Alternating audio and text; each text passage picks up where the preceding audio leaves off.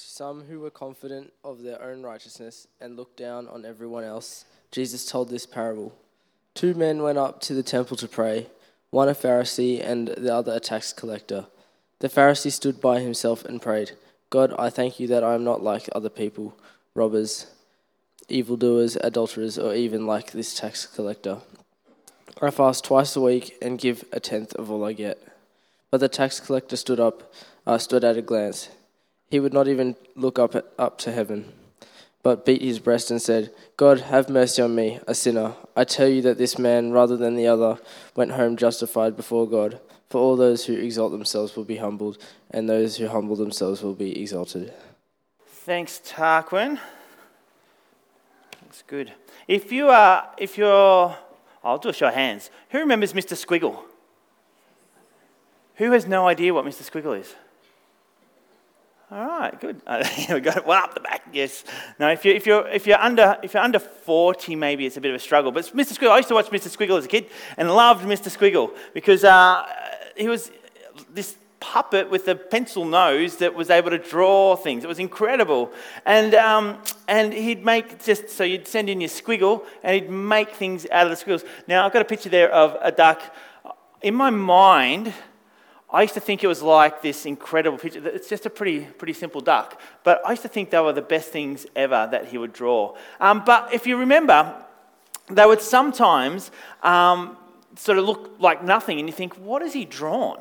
And then all of a sudden you go, upside down, upside down. And, uh, and the, the lady would flip it around, and there'd, there'd be this amazing drawing that he'd drawn all upside down. Pretty cool, uh, really. If you've, ever, if you've never seen it, I don't know if you probably could Google it. Google it. You can Google anything, can't you? Um, worthwhile doing it.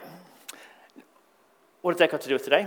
Not all that much. But we've travelled through the, we've travelled through the parables over the last sort of term or so, and and you might have got the impression that Jesus' take on society that he lived and the culture uh, that he was tr- sort of bringing forth into the world, that he was visioning out, was sort of a little bit upside down.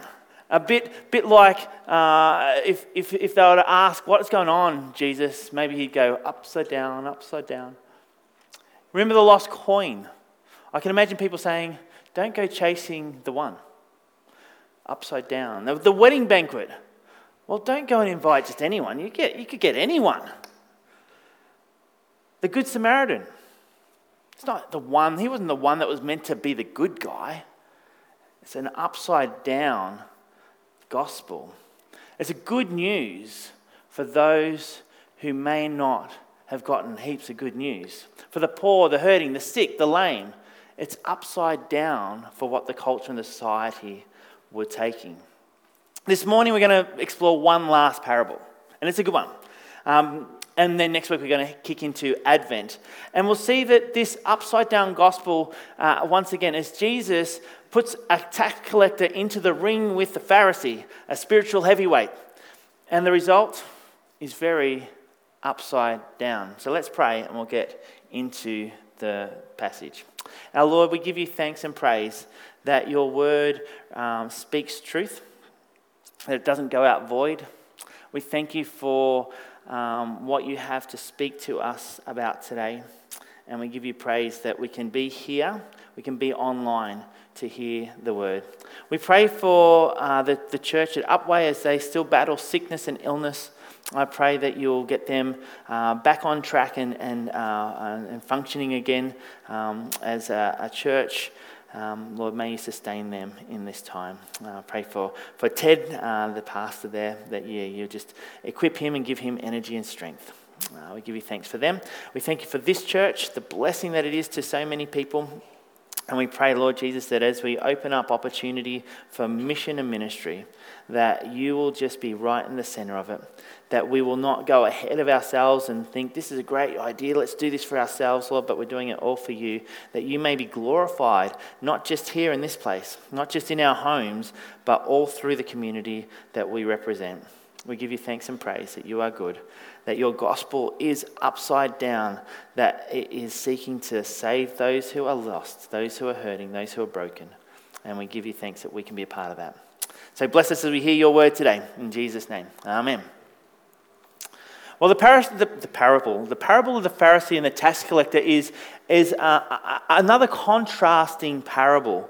Um, we've seen a few where there's these opposing sort of sides, this upside down sort of nature, I suppose. And, and as we've seen, Jesus switches the story around often to make it so that, that what you see, think you're seeing is actually around the other way. It's not what society is probably expecting as such. And so this parable is one of those parables. It's a contrast between two people who live in the polar opposite spheres of society the Pharisee and the tax collector. And so as we explore this contrast today, we're going to explore um, what justification means or looks like in the eyes of God. And we're going to contrast between what God asks for and what maybe we give. Before Jesus is even able to say a word in this parable, Luke preempts what this story is going to be about and who this story really is for. He says, To some who are confident in their own righteousness and looked down on everyone else. So, who it's for? To some who are confident in their own righteousness and look down on anyone else. When you start with a paragraph like that, you, ha- you, perhaps get an idea of who Jesus is trying to pinpoint through his message. No one really loves someone who has got that much confidence of their own that they look down on other people. So, if you're sitting in the crowd and you're listening here, maybe you're going, Oh, I hope that's not me. So he brings out these two men in this story. He says there's a Pharisee and there's a tax collector. Now, in our sort of in our sort of culture, we mightn't grasp the fullness of um, the contrast. Um, we don't have the Pharisees and tax collectors uh, per se. Um, so we need to sort of understand so we can visualize who these two groups of people were. We probably, in our mind's eye, if we hear Pharisee, we get a probably a negative mental image just based on what we have heard about them from Jesus, I suppose. We hear some, some of the, the sort of negative things. I, I, remember the first time I ever heard the word Pharisee. I was at a beach mission. I was leading a beach, uh, running a beach mission, or being part of a beach mission, and and uh, we sung the song "I Just Want to Be a Sheep." Does anyone know that one? Very blankly at me, very blankly. It I just want to be a sheep, ba, ba, ba, ba. I just want to be a sheep, ba, ba, ba, ba. I pray the Lord my soul to keep, I just want to be a sheep, ba, ba, ba. But then you got a, a, thing, I don't want to be a Pharisee. And then go, a Pharisee. I don't want to be a, well, I should get you to sing it, that'd be fun. I don't want to be a Pharisee, a Pharisee. Because they're not fair, you see, oh no, I don't want to be a Pharisee. That's, that's where I learned what this word Pharisee was. I had no idea. I was a young Christian uh, on this beach mission. And so I, I learned that Pharisees are not fair. That's where I learned about the Pharisees. Um, they weren't fair. And then you see a little bit of how they treat Jesus, and you go, that's not fair. That's not fair. Most of the things we hear about the Pharisees are quite negative through Scripture. We hear um, the reality uh, of the Pharisees in Jesus' time, though, if you look into other areas, is they're not actually always the bad guy. The Pharisees were actually one of the most highly regarded of the religious groups sects of Juda- Judaism in the area, in the, in the space.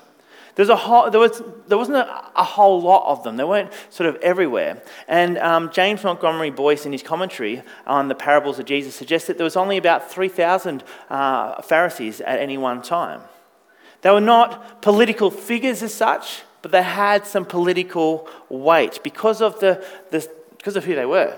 They were the bigwigs. They were a religious body who were adamant about observing the law. So, some key people we know from Scripture who are Pharisees are Nicodemus. He was a Pharisee. Paul was a Pharisee. They were revered as Pharisees. So, Jesus tells us that, that in this story, the Pharisee, who might have been in the mind of the people listening, one of the good guys, says, The Pharisee stood by himself and prayed. Now, we might think of that and going, he stood by himself. He went over to a space and stood by But, but I think what it's trying to say is, is um, it wouldn't have been unusual for the, for the Pharisees to stand up and pray. It wouldn't have been unusual for them. In fact, if they didn't stand to pray, the, the, maybe the, the leader at the time or someone, they, they probably would have been invited to pray. It's like when I go to family dinner. I, uh, I and Jeanette, you find this? Yep the pastor has to pray. So you oh, stand up and do my job. Uh, has to pray. Family dinner. We've gotten past it a little bit. We're sort of pushing it off to someone else now because other people can pray apart from the pastor. Um, But, but it's like that. They, they're sort of saying, this, this guy would have stood up to pray because that's almost what was expected, because that's what they did. So he stands up, but he doesn't sort of, you can just imagine, stands up in this regal, puffed up sort of way to pray. God, I thank you that I'm not like the other people, the thieves, the rogues, the adulterers, or even like that tax collector. I fast twice a week. I give a tenth of all my income. His prayers are really prayers of omission, aren't they? Prayers that are more about what he's not rather than focusing on who God is. I'm not like this, I'm not like that, I'm definitely not like that guy. I wonder how people would have taken that at the time. Would, would they have believed him? I think the people that listening would have fully accepted what he said, probably heard it a lot of times. I think they would have thought, well, probably fast twice a week, fair enough. He probably gives a tenth of his income to the temple, fair enough. I don't think his life would be full of thievery or adultery or being a, a rogue or a bully or anything like that. I think he was probably fairly right in his assessment of himself. And I've no doubt that the people listening probably would have had the same assessment as well. In the eyes of the onlookers hearing this prayer, he would have been an outstanding religious man, a leader in the community. Why would you doubt what he was saying? He'd be the type of person that you'd probably be very privileged to know. And if you could ever get him to your house, it'd be the honor that, uh, of the community space. So, in the eyes of those listening to Jesus, the prayer of the Pharisee was like, yeah, oh, that's good. Yeah, the Pharisee stands up and prays. That's good. Oh, look at him. That's good. And then they hear about the tax collector. Oh, the tax collector. Even the Pharisee's prayer mentions the tax collector. And the tax collector's appearance in the Pharisee's prayer is along with the thieves and the, and the rogues and, and those who are just no good in society, adulterers. The tax collector was known as pretty low down on the social scale. They were the ones that everyone hate, liked to hate. It's almost hard to find an equivalent today. It really is. Um, our society's changed so much. Um, and I was trying to sort of rack my brain. What would be an equivalent? So if you can think of one, let me know.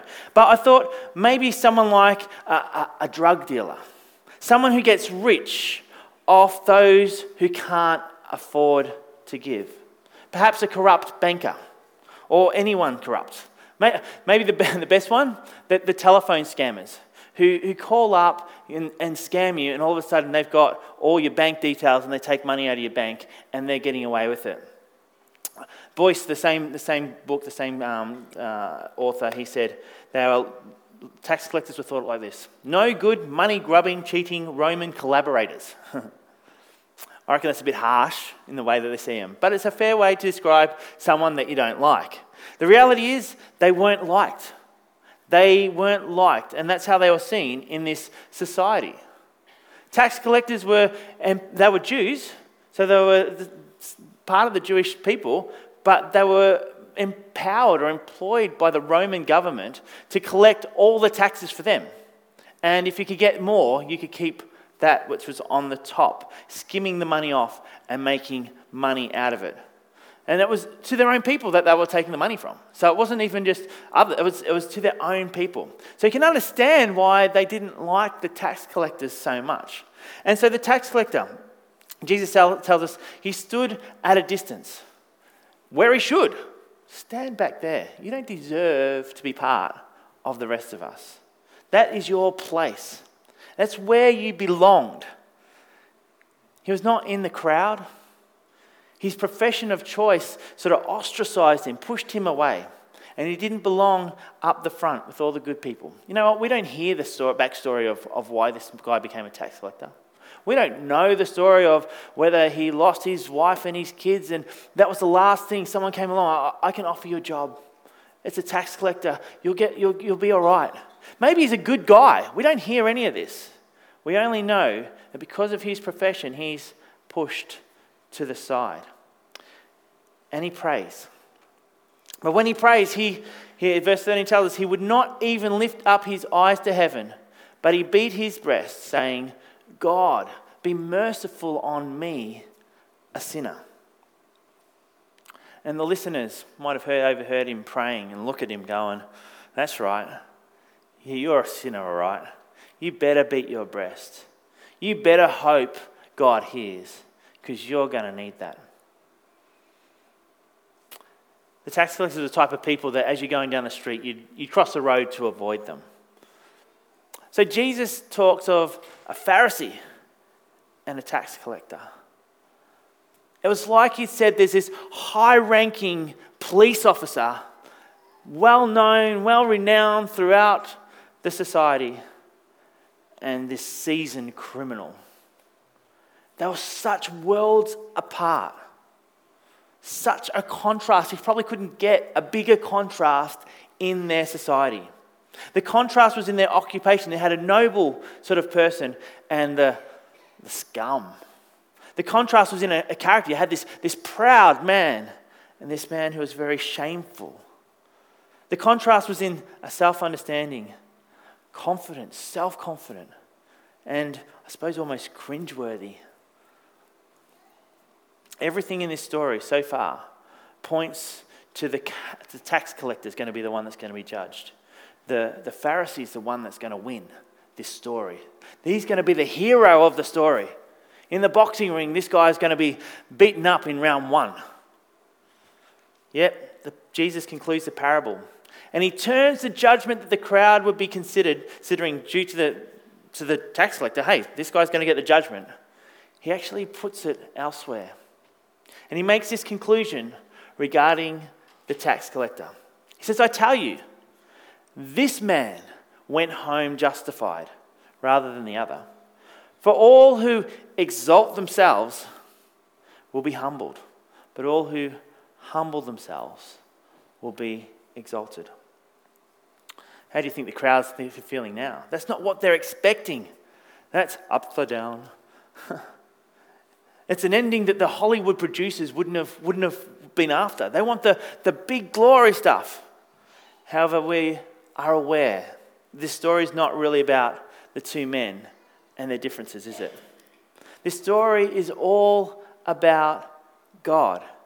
And there's one word in verse 14 that if you've got your Bibles, if you underline your Bibles, if you highlight or whatever, underline or highlight this word because it helps us understand it. And it's that word justified. Justified. You know, in the Bible, um, biblical sense, justified means or can be defined as declared or made righteous in the sight of God. Being made right in God's eyes. Now, that is not something the Pharisee nor the tax collector could do on their own. It's not something that, that this guy could make happen. It's not something that this guy could make happen. They can't do that for themselves. You can't declare yourself right in God's eyes. The Pharisee of his background with God's law, living to the law, and the hated tax collector probably did some bad stuff in society and took money that he shouldn't have. But those things didn't justify either of them. They were both sinners. They both became on the level plane. Perhaps the Pharisee's sin was less obvious. Maybe his sin was done in private. Maybe he didn't fast twice a week. Maybe he only fasted once. Or maybe he said he did and didn't really. Maybe he didn't give a tenth. He just sort of, sort of put a few things in and made it, pushed the, the coins into the bowl so it sounded like it was a tenth. Maybe. We don't know. We don't know the story. But we all know, we know that all have sinned and fallen short of the glory of God. All have sinned. It reminds us that there is no space in God's kingdom to compare faith in Jesus with another person. There's no space. You can't stand up on your pedestal and say, Well, at least I'm not like him. At least I'm better than that person. The, the, the, the prayer of omission is actually a, a really harsh prayer. He can't say, My faith's going to get you further than what you're doing there because you're going to need a lot more grace. I'm more important in God's kingdom. Have you seen my list of things that I do? Have you seen my servant sort of, sort of things that I do? Have you seen how much I read the Bible? Have you seen how I pray? I've got all the right words. You know, that's why we've got to be really careful as church people to, to step into church or even outside of the church and see someone who maybe doesn't dress the same or, or worships slightly different to us or goes to a different church and, and has a slightly different way of doing things because we're all in the same boat.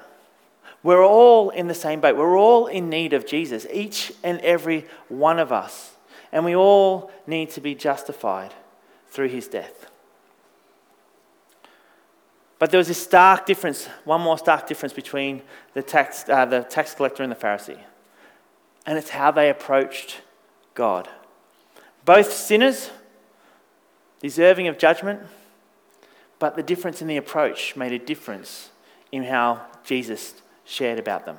The tax collector approached God on the basis of God's merciful acts towards sinners. The Pharisee approached God based on his own righteousness. Look at me. This is what I've done. This is who I am and I'm definitely not like them. See, what it seems to be thinking, what it seems to be pointing to is the key to the teaching on justification lands all on the, this prayer that the tax collector says. And it's only a short prayer, seven words in the English, six words in the Greek, and, and it's quite profound.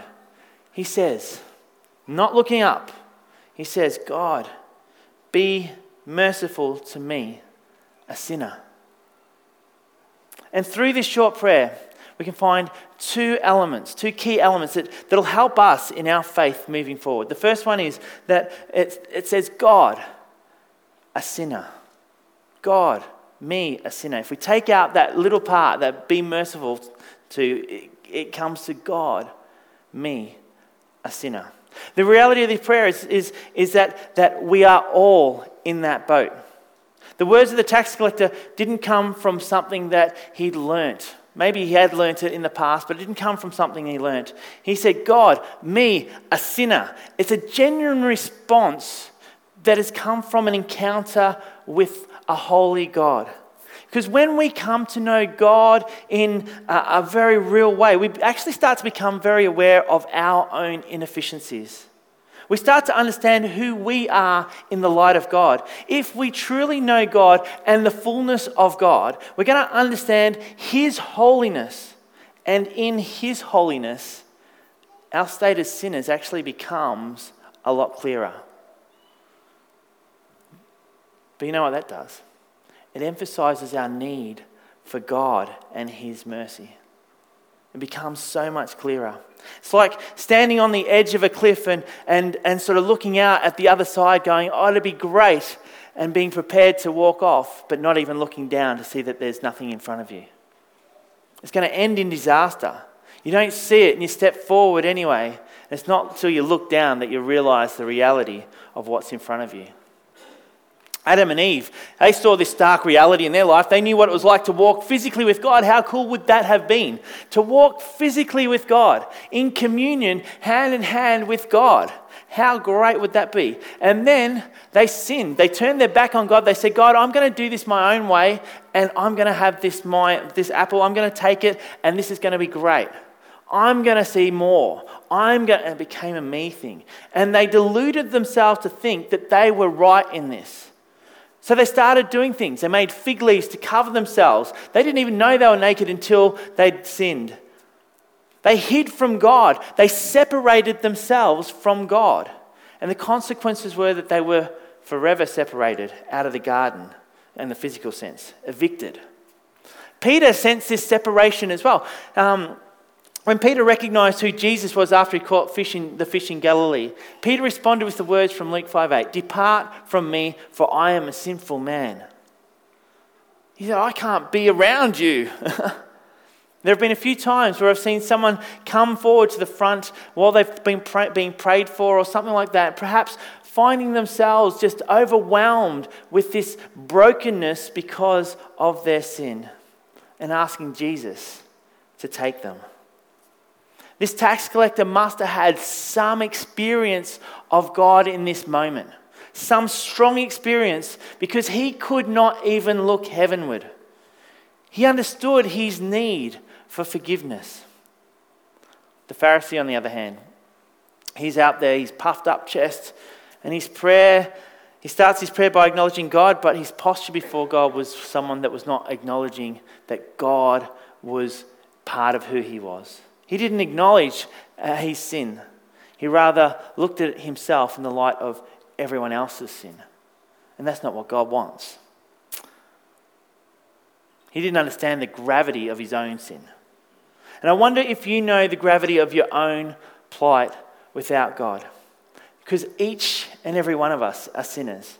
We all need saving. We all need the mercy of God. And acknowledging God's holiness and our sinfulness is a starting point for godly living. The second thing that this uh, prayer from the, the tax collector tells us is he says, Be merciful to me. Be merciful to me. The tax collector understood his position before God, that he was aware of his sin, that maybe he's done some stuff that justified why these people didn't like him. But he was also aware that God had done something that was going to help him deal with this problem. He recognized he was a sinner, someone who's walked away from God's holiness, alienated from God because of his sin. But God has reconciled himself back to this man to all humanity. He's bridged that gap. The middle of the tax collector's prayer says, Be merciful to me. And the only way this man could be justified in God's sight was not because of something that he could do on his own. He couldn't do more stuff to make his way to God. He couldn't sort of fight his way to be like the Pharisee. Rather, it was through the recognition, recognition that the tax collector came to. Only God can do this. Be merciful to me. It's only because of the actions of God's mercy and only because of God's love and grace that the tax collector, or each and every one of us, can be made right with God. That goes for the Pharisee. It goes for the people watching It goes for the people standing there judging. But here's the even more profound part of this tax collector's prayer the mercy that comes from God is through the sacrifice of Jesus. It's the only way. He laid down his life as a substitute for our sin. The words of the prayer, when we unpack that short prayer, Actually, we can go a little bit further. It's not just a plea for mercy. Our English translation gives us that impression a little bit, but rather it's a plea for mercy based on what God has already done. The words be merciful to me is translated into in the Greek. It's more about a verb verb regarding the mercy seat. Let me sort of explain that a little bit. Um, it, it, the, the words would literally, and it doesn't make sense in our English language, literally be translated, be mercy seat towards me. Be mercy seat. Now, what's, well, let, me, let me open that up a little bit. Sort of, sort of saying, like, treat me as one who, who comes to you on the basis of the blood that's shed for me. Now, the, you might know about the Ark of the Covenant if you, if you do. A, it was a wooden box that was covered in gold. It's uh, very intricate, um, and you can read about it in, in the scriptures. Um, but it contained the stone tablets of the law of Moses. So it was, a, it, was a, it, was, it was the presence of God on earth in essence. Now, the lid of this box was called the mercy seat. So that's what he's referring to when he um, talking about the mercy seat. Now, it was made of gold, and there were angels set on each end. And it was believed that God would sit with this on this mercy seat. Now, it's called the mercy seat for a reason. Because once a year on the Day of Atonement, the high priest would sprinkle blood from an animal that had been just killed, uh, a pure animal. That animal was the substitute for the people's sin. It was an innocent victim who died in the place of the sinful people who deserved death. Because for all have sinned and fall short of God's glory. And the wages of the sin is death. God, yet God, as that um, atonement was happening, God did not see the sin of the guilty. Rather, he saw the blood of the innocent. The blood of this sacrificial animal that changed, exchanged its life for them. So, so it's almost a prophetic uh, prayer. The tax collector's prayer is profound because he understands that there's this, this gap that's caused because of his sin. There's a cavern in between. And yet, he prays, Be merciful to me.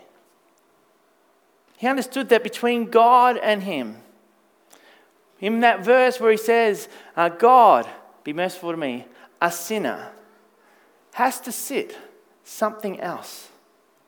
Has to sit this seat of mercy, a bridge that's, uh, that is of sacrifice that brings God and humanity together. And of course, we know that this is a picture that only Jesus can fulfill. Yet that wasn't there yet. Jesus was still speaking this message out. People listening are starting to get a picture of this in Jesus, in what Jesus is saying. So, whilst the tax collector is thinking of this sacrificial animal, everyone around starting to go, What is the deeper message here? We have the hindsight of knowing what Jesus has done. So we think Jesus straight away. That's what makes this profound because Jesus is revealing who he is already through this parable. He's revealing his fullness that there is a sacrifice that is atoning for everyone. Salvation will come through this sacrifice. And that gap will be bridged. I wonder for us, for you, have you bridged that gap today? I wonder if you're like the tax collector, maybe not in lifestyle, but I wonder if you're aware of your brokenness, aware of the sin that brings you in the need of a Saviour. And don't look at the person next to you and go, well, uh, they're worse. because we all need the mercy seat, don't we? A need that's been and forever will be fulfilled through one person Jesus Christ. Or I wonder if you're more standing up, nice and proud about your faith, a little like the Pharisee saying, Well, actually, I'm not as bad as that person.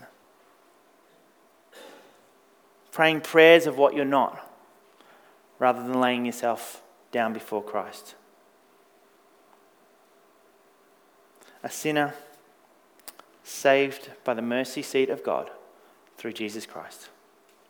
The reality of this parable is that Jesus says justification only comes through faith in the sacrificial lamb. We know that as Jesus Christ. We know that what he's done for us provides that bridge to him. Maybe today you need to check your posture. Maybe today your posture needs to be one on your knees, asking forgiveness. Saying, Lord, I know that I'm not adequate. I know that in myself I can't reach you. But I know that your mercy is for me. Let's pray. Our Lord and God, we give you thanks and praise that you are good that your love goes well beyond our expectation.